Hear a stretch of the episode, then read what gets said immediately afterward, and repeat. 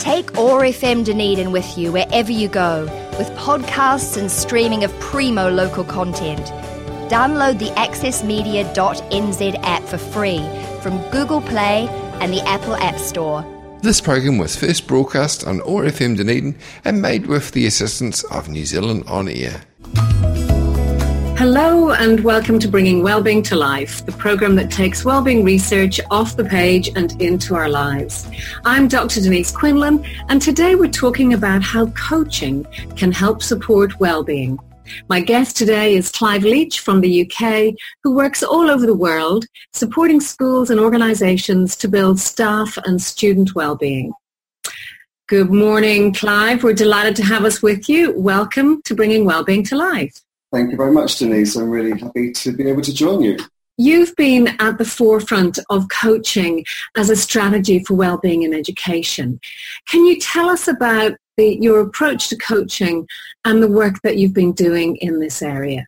Well, in terms of an approach, I mean, I guess that I feel in some ways I've always been a coach. It's just interesting when one reflects on one's life. I've been a youth worker, I've been a teacher, I've been a manager, I've been a leader. And I guess when I sort of reflect back over my life and think about when I was most satisfied in those roles, it was always in a coaching capacity. And how I know that is that um, in 2007, I was really fortunate to be able to study organisational coaching at the University of Sydney. And I was introduced to the worlds of coaching psychology and positive psychology. And for me, it was just a, such an affirmation um, and a revelation, to be honest, that the sort of the methodologies and the approaches and the, the attitudes and the characteristics and all the things that I've used throughout my career have been so much in line with the idea of coaching. My approach in that sense has, has been about looking at this integration of how we can use the science of well-being, you know, positive psychology, and its approaches uh, to provide an evidence base for having conversations with individuals and, and groups and teams and actually even organizations, I'd argue, and help them to consider their levels of well-being, their levels of engagement, and try and get that balance right between how well we perform because, you know, in the world, many, many people are doing very, very well in terms of their performance and their goal striving and their achievement in inverted commas, but they're not actually doing so well in terms of how they feel. So um, sort of my approach is, is very much focused on this idea of how do we support people to both feel good in what they do and to function well and to sustain that. Um, because even if we are in that magic place, it's very difficult to, to, to stay there.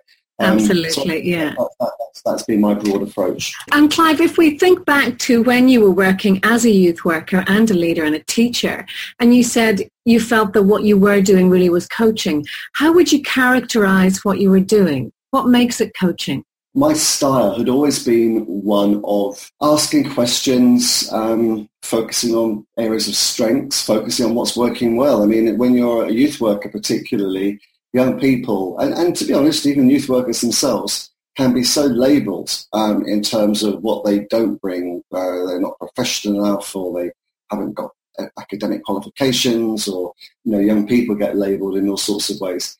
And i guess my approach was always trying to say well actually what do you bring you know whether you're a local community member wanting to do something valuable in your community may not have a degree or an education as such but you bring heart you bring humour you bring compassion you bring creativity to help other people and that's so important you know? So i think that it's it's that sense of wanting to say notice what's going well with people and giving people opportunities, giving people an opportunity to believe that there is a, a preferred future, a better future out there if they're not necessarily satisfied with the one they have.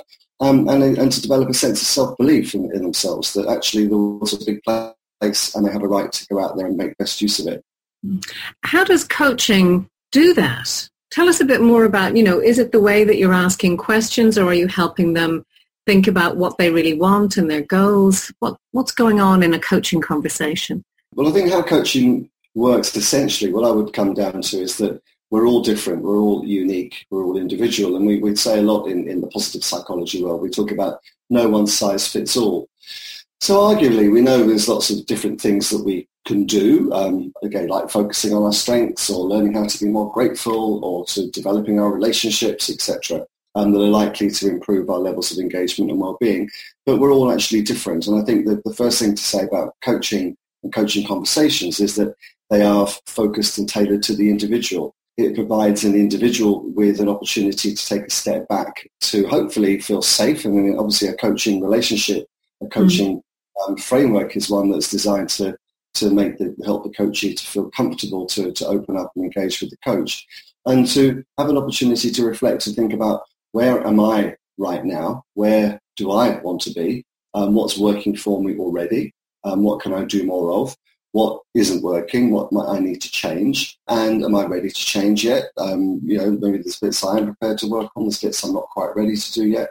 But how do I get myself into that place where I can make some commitment to taking some action that's going to result in something different, something better, something more productive potentially that will help move me forward to, to, to where I want to be. What I'm hearing is the sense of you're creating a supportive environment, you're acknowledging the strengths that the and resources that the person already brings, and then that a really big part of this is you, talk about moving forward is helping the person clarify what it is they want to move towards and what strategies and steps might help them do that. Yeah, and then, then there's that sense of accountability that the coaching relationship can bring to say, right, well, you know, you've committed to taking some action or trying things in different ways, and let's now report back, feedback, and see what worked. And and and the other key, key thing, I guess, about having a, a, a coaching relationship and a coaching conversation is this attempt as coaches we make to, to be non-judgmental, which is very difficult. We're all judge, we're all judgmental. We all have our views and our ideas, but it's that being comfortable with with not being the expert. It's being able to be comfortable to allow the coachee to be confident in, in their in their own judgment. And that can be so powerful for people as well when they recognize that the choices and the decisions they've made are theirs, that it's something which they've been motivated to do. Um, I mean, the evidence shows that they're more likely to, to, to strive to, to achieve that. And of course, Clive, the big difference here that I'm hearing between coaching and a therapeutic approach is that you're not focused on remediating a problem. You're thinking about the capacities the person has and helping them clarify their goals and supporting them to enable greater performance in what area they're working on, whether that's well-being or another area of accomplishment. If I reflect on my coaching practice as it stands at the moment, I'm working with executives from many, many different professional backgrounds. I get to work in schools with school leaders, with teachers, and occasionally I engage in coaching conversations with young people. Um, I mean, my work with young people tends to be more workshop focused rather than individual focused. But the, the fact is that inevitably a number of those people I engage with are going to be in distress of some sort but they won't be distressed to the extent that they're needing clinical intervention. But sort of distress is, is normal. I mean, you know, life is full of pressure, life is full of challenge. And it's how we are able to take a, a step back sometimes from that distress to recognize actually there's a lot of really good stuff going on here. And again, that stress, the pressure, the challenge is, is normal. When people are, are striving, when they're, when they're passionate, um, when they're committed and when they really want to do well, it's not actually very easy. So I think there's a really a, a fundamental point there that, of course, I work with people and we work with people who are great and they're doing well and they're feeling good and it's all fantastic and they want to do bigger and better. That's wonderful. Um, but I think for most people at some stages in their lives, things do become very challenging. Um, and it's about supporting people to normalize that and to, to, manage that in a positive and productive way that allows them to, to get to where they want to go. Um, if, that, if that makes sense. Absolutely. I mean, we're all human and i'm smiling to myself as you're saying we all have challenges at some time. I'm thinking gosh even on a daily basis you know there are times where we get very disgruntled and tired and we have to just grind it out and get something done. It's not all wine and roses and so what I'm really appreciating from what you're saying is the notion of the taking time out from a busy life to kind of step off the hamster wheel and actually go reflect a little on how am I doing? Where am I at? Am I heading in the right direction? Are my strategies serving me well? Yeah.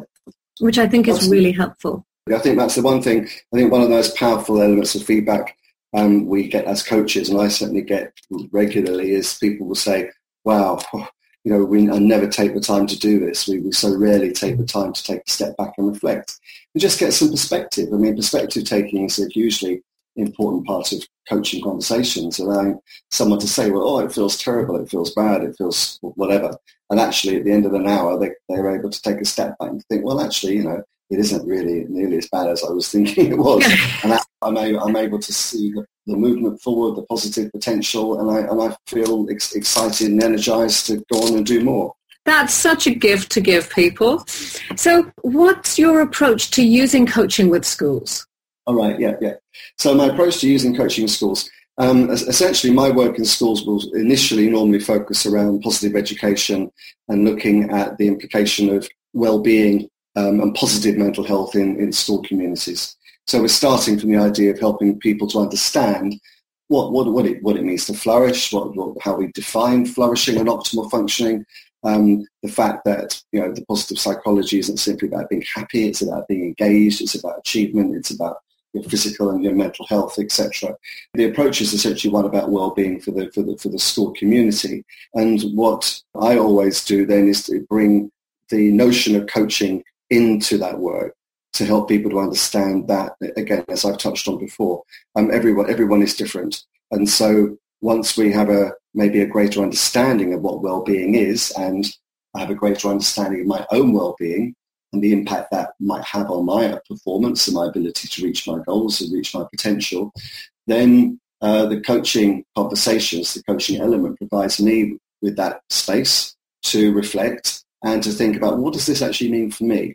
Um, what am I doing well, as, I, as we've talked about before, and what action might I commit to doing that will help me to move forward in the pursuit of, of my goals. So bringing the two constructs together in that way, I think is a really, is a really powerful approach. And in terms of the way that you're working with schools using coaching, is it, are you providing direct coaching to staff or are you training staff to act as coaches for each other? It's a whole range of different approaches. And again, coming back to the one size, you know, doesn't fit all or no one size fits all. In some schools, the, the starting point has been coaching for the school leaders. And I think that's a really powerful approach. I think my ideal in any context would be to be able to work with the school leadership team first, particularly obviously the principal um, and, and the, the, sort of the, the higher echelons of the school because I believe if they are able to see the value of coaching for themselves and the impact it has on their performance and their engagement and their own well-being, then they're much, much more likely to see the benefit throughout their school community. So I would always advocate if there's a possibility of getting the leadership team to buy into some time to understand a bit more about the whole sort of the positive education, sort of that well-being and coaching work, would you start there? That often then leads into uh, work with the staff, with the, with the faculty, where we would start to look broadly at the power of coaching conversations. And certainly when I run whole school events, we very regularly include an element of peer coaching activity within those sessions, which again is a, is a sort of, you know, like a, a guided activity that allows for some reflection time and some thinking and some commitment to action for individuals and some um, you know, that, that for that for planning. Tell us a bit more about how that might play out, Clive. If you're doing, say, you're doing a whole day event and there's a, a peer coaching element, how is that set up, and what instructions do people get? Essentially, if you imagine you've had a day focusing on well-being, and one of the one of the, the areas I might make reference to, for example, is the five ways to well-being. At some point, we look at the idea of connecting positively, being active, uh, taking more notice, um, to keep learning and to give. And we look at the, we explore the five ways to well-being in some way. Um, and then towards the end of the day, what I would often do is create an opportunity for a, a peer coaching exercise using the GROW model, using just a very simple model, which we know has been used in many of the evidence-based studies as a framework for coaching conversation. Tell us what GROW stands for. Oh, sorry, for those of us who, who don't know the GROW model. Okay, so G stands for, for goal. So what, what's the, the goal for our, our coaching our coaching session? R stands for reality in terms of well, what am I doing at the moment? What's working? What's not working? And the reason we, we get people to focus on the reality often is because people's sense of reality is sometimes a little bit warped, that they think they're not doing as well as they could be, and they don't actually take a step back to think about what's working for them already. So it's about getting at that, a, a, a better sense of perspective in terms of what's happening at the moment. O we call options, um, which is about starting to explore what else we might do to move forward to achieve our goal. Um, this is sort of the brainstorming session. Uh, the danger point here from you know, from a coach training perspective is that the coach jumps in and tells the, the, the coachee what to do. But so it's giving the, the coachee that space to come up with some options for themselves. And W we call way forward, which is about um, what are you going to do next and making a commitment to taking some action relating to, to, to their particular goal. So it's a, it's a very, it's very simple structure. So in the context of a, of a, of a well-being day, like I'm explaining, we're not training people to be coaches. We're just using that as a framework to encourage a peer conversation. So, um, and I would encourage the coachee to choose a goal relating to one of the five ways to well-being. So if you were coaching me, for example, I might say, right, well, my goal is to be more active. Um, mm-hmm. You know, I do some exercise already, but there's things I would like to do more of. You would then encourage me to reflect on what I'm currently doing. Um, you then support me to come up with some options and possibly make a suggestion, which adds some value. But you're really encouraging me to sort of think about what I I could do differently. And then that last part is to focus me on some commitment to some action. And then we encourage people to to follow through. So after the event, you know, we encourage the, the peer coaches to follow through with each other to to see whether they've been able to com- commit and complete the actions they've agreed. But it gives people a flavour. But the other key thing I just want to say here, which is important, is that if we look at the development of relationships in organisations, I mean, we know through the work of um, Kim Cameron at the University of Michigan Center for Positive Organizations that, you know, thriving organizations are founded on the quality of the connections and the relationships in those organizations. And my argument is, is that a coaching conversation, even a 10 or 15 minute coaching conversation, is an act of kindness on the part of the coachee.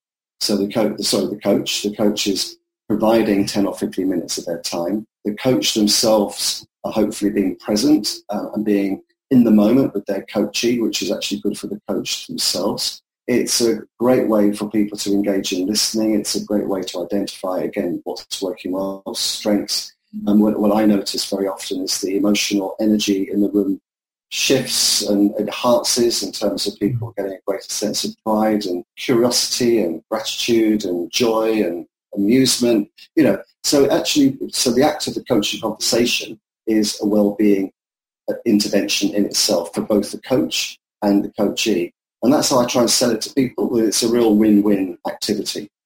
Clive, I love your work.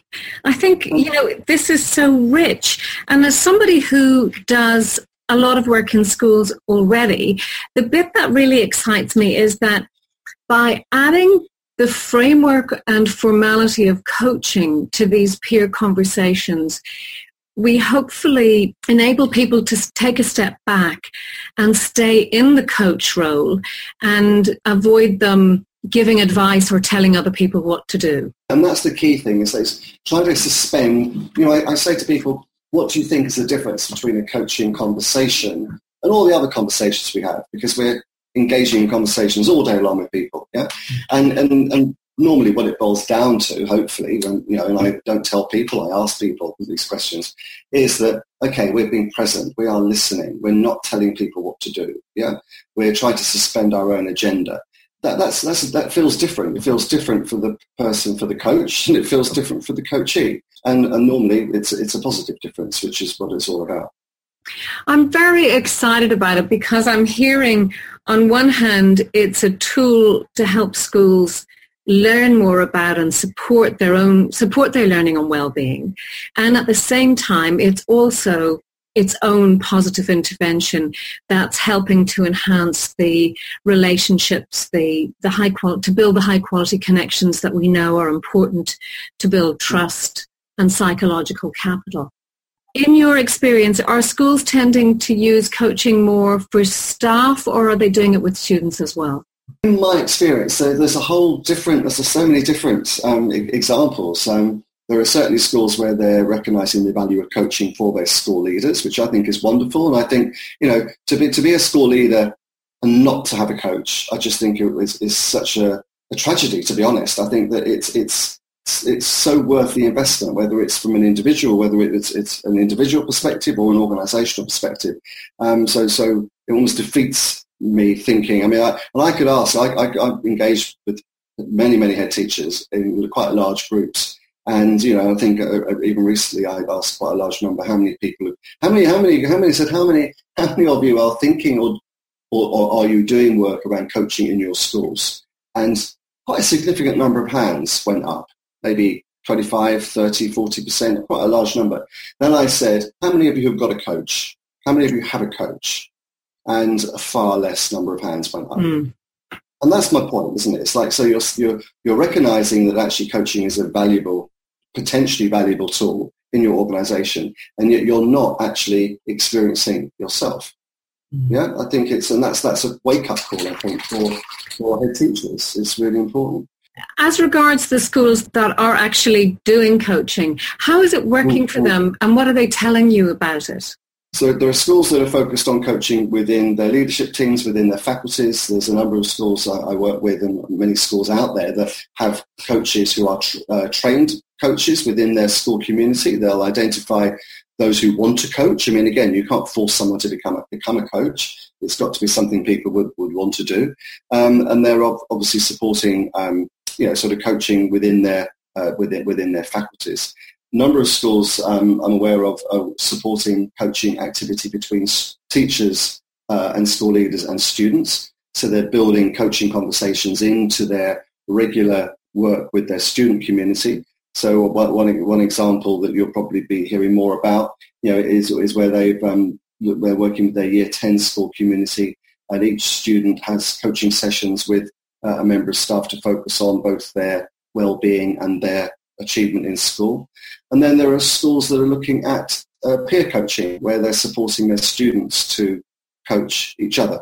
Um, so I went to a fantastic presentation recently um, with a school who are doing work with their year 12s and they're providing an eight-week um, training program for a selection of year 12s who've applied formally to become mentors, stroke coaches, and have taken them through a really thorough training program to actually then coach uh, the year seven community who are coming and they've again targeted young people in year seven who you know they feel would benefit from the idea of actually having some some peer coaching. And and they've actually included some initial measurements around um, uh, re- resilience, uh, the Beck inventory, uh, one of the other schools that I've been working with have been using the, the mental toughness questionnaire and the OAR, um, the Awesome Schools and Wellbeing Report, you know, to get, try and get some baseline measures for both well-being and, and, and, and resilience. Um, yeah. So there's a lot happening. And if I was a skeptical principal and you were sitting in my office and I said to you, why coaching? What, what aspects of the well-being process or building whole school well-being? What aspects of building whole school well-being can this help with? What would you say? I say all aspects. To be honest, I think it's. I, mean, I, I, well, I would. I mean, I think that you know the, the coaching allows sort of individuals to think about where they sit. You know, what's working for for them I mean, you know, even things like the, the, the PERMA survey that looks at positive emotion, engagement, relationships, meaning, accomplishment and health. You know, having a simple tool like that that allows an individual to say, right, well, actually, how am I going in relation to my experience of positive emotions? Are there practical things I can do that would allow me to, to, to boost that sense of positivity that the evidence tells us is going to be, be good for both our engagement and, and our well-being? Mm-hmm. So I think it can uh, but I think relationships is a key one. I think that I think the the potential, and we hear a lot about the idea of creating coaching cultures, and you know, we haven't got time to go into all that. But what is a coaching culture? Um, and you know, I think we define a coaching culture by a, place that creates the space where those type of conversations are valued and time is endorsed. It's very still difficult to find it, even if people give time for coaching doesn't mean it's easy to actually find the time and make sure you commit to the time. But I think where it's seen as important and where it's seen as valuable, um, it can be really powerful. Lovely. Thank you. If you could only do one thing for the rest of your life to support well-being, mm. what would it be? Um, that's an interesting question, that, and there's so many things you could choose, but I think it would have to be, and what I've tried to do over the last 10 years now, is spread the word about the evidence base for coaching I think that that for me was the, the biggest revelation back in 2007, 2008, that there is an evidence base that coaching conversations can have such a powerful impact. I, I, know fundamentally it's true because I've been privileged to work with so many people. I mean, I can even tell you stories, even this last week, some of the feedback I've had from people who I worked with literally 10 years ago who come back to me this week to talk about the impact that had on them. You know, you can't you can't bottle that stuff to be honest. Um, well, how, that must fuel your motivation to keep going.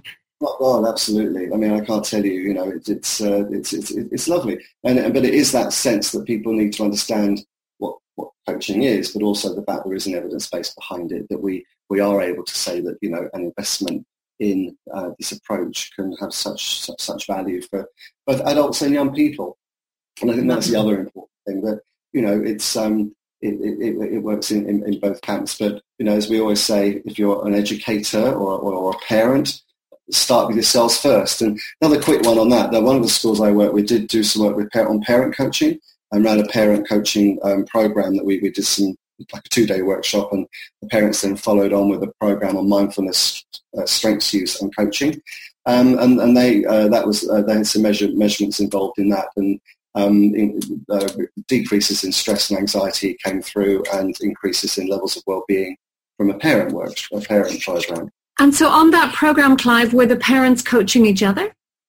Yeah, it was a peer-peer parent coaching. Yeah. Nice. And, and the idea of being that you know they were trying to again look at ways to shift the nature of some of the conversations between parents. I mean, parents are wonderful people, but they can wind each other up too, very much so. You know, and it's so it's, so when parents are struggling around, you know, their own well-being or the well-being of their children, whatever the challenges and, and opportunities might be, um, having conversations which are solution focused, which are constructive, which are, are not you know create making the problem sound worse. They're actually sort of there um, to support parents to think about, well, what can I, you know, what potential do I have to, to, to resolve these challenges and um, what resources do I have available to me? This is such lovely work. I, I, love the power of rather than just giving parents an engagement session to actually get them working together in a more constructive way. Mm. What's your go-to strategy for boosting your well-being when you're frustrated or down? I'm going to be really honest with you. Um, and that's what it's about, isn't it? We've got to be, we've got yeah. to look at that. The one that I would like to do more that I haven't done much of yet, which is awful, um, is, is, is the one about being active. It's about being more physically active. It's always, and I'm a coach, you know, but we've all got our own Achilles heel. None of us are perfect, and I'm certainly not perfect. And the one I always, and I bring this up regularly. So when we, when I, when we talk about the five ways to well-being, uh, for example. I always use myself as an example and say that I can look at those five ways to well-being and I can tick many of those boxes and I am very proactive. Uh, uh, I am proactive about my well-being. And but the one, the one that often drops off my to-do list is the be active, is the is the being active. And I think what's what's really important and why I'm saying this is that from a, a PERMA perspective, and again your listeners will be familiar with PERMA, um, there's been a lot of moves over the last what was it now, probably five or six years to bring the H onto PERMA, you know, which yeah. is about the, the diet, the exercise, the mindfulness, etc. Um, that actually looking after our physical well-being is obviously is really important for our capacity to flourish. Mm. And it is the one that I always struggle with. Um, and like we often talk about PERMA V, and you can do it on your hand and the space between your thumb and your first finger makes a V. And V is vitality, which we describe as eat, sleep, move. In terms of being active, what's something that you would like to do? I've moved. I've moved to Sussex, as you as you may remember. Yeah. I, I, said I've moved down to the south coast. I am five, literally five minutes because I timed it the other day from the South Downs, and I can see them out out my window now. So the South Downs are five minutes walk away, and so what I'm committing to do is uh, there's a beautiful walk. It takes an hour um, it goes over the, a beautiful medieval sort of, they call it Cissbury Ring. Um, it has an amazing 360 degree view of the coast. And my plan, and I have done it once, so I'm, I'm starting, is to regularly do that walk um, because it's uphill for a good half an hour. You've got a flat bit, and then you've got the nice bit coming back down again. So that's going to be my uh, that's going to be my be active my my be active oh. goal. And Clive, in the spirit of coaching and accountability, I'd like you to promise to email me in a month's time and tell me how many times you've done it. I will. Well, I hope that I'll see you in July. So yeah. We'll see you in July and you can let me know. Clive, thank you so much for talking to us today. I know that everybody will really appreciate it and I'm really hoping that this is a conversation that as many education leaders and educators as possible get to hear. Okay, well thank you very much Denise and uh, good luck with all your fantastic work too. So thank you. Thanks for being here. You've been listening to Bringing Wellbeing to Life on OAR FM Dunedin. If you'd like to learn more, our book, The Educator's Guide to Whole School Wellbeing, is available from nziwr.co.nz from early 2020. You can also listen to a podcast of this show on oar.org.nz, on nziwr.co.nz, and you can also subscribe to Apple Podcasts. I'm Dr. Denise Quinlan. Thank you for listening. To learn more about the latest research and practice in school wellbeing, join us at the Wellbeing in Education Conference in Christchurch from the 2nd to the 4th of April and Auckland from the 6th to the 7th of April 2020. For more information, go to nziwr.co.nz or conference.co.nz forward slash WENZ 20.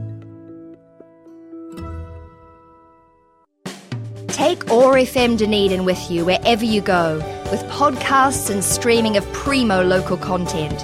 Download the accessmedia.nz app for free from Google Play and the Apple App Store. This program was first broadcast on OAR FM Dunedin and made with the assistance of New Zealand On Air.